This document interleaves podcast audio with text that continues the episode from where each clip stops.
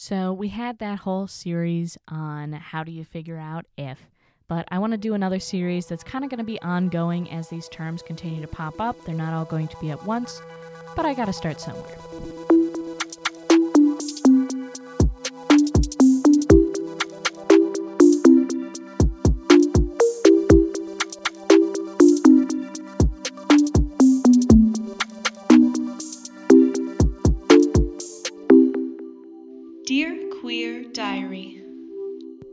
Dear Queer Diary. What's queeromantic?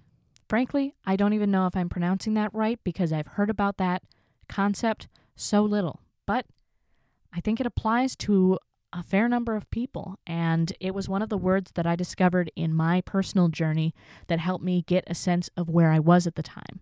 And I don't know if I would still necessarily define myself as this, but it was an important stepping stone.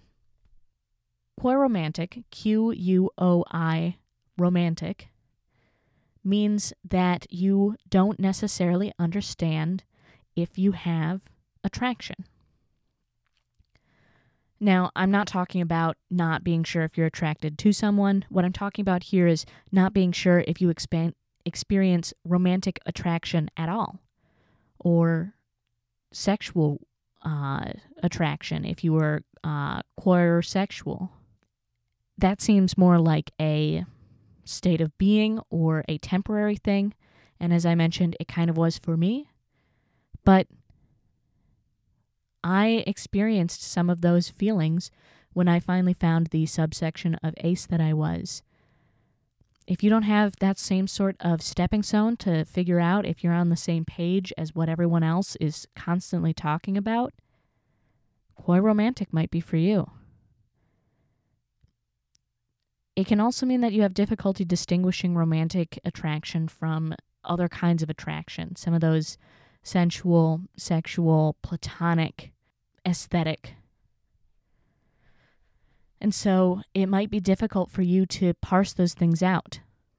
I think even if you're not queeromantic, uh, you can be quoiroplato- pl- Ooh, that's hard to say.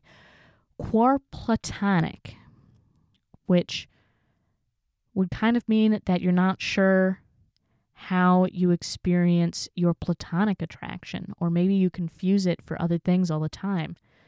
You know, I've mentioned that I'm demisexual, so I have to have a romantic attraction to someone, but for a long time I just thought it needed to be some sort of interpersonal connection, and frankly, I could still be wrong. Uh, because it happens so rarely, it's hard for me to get enough data on that point, but you know, suffice it to say, uh, this word may or may not still apply to me, and I think that sort of speaks for itself because I'm I'm not sure. It's the agnosticism of sexuality. I'm not sure if I have attraction. Maybe this helps you, maybe it doesn't, but, you know, at the least, maybe you learned a new word today. If you have any questions, feel free to reach out at Dear Queer Pod on Twitter, or podcast at dear queer diary dot com for email. Stay queerious.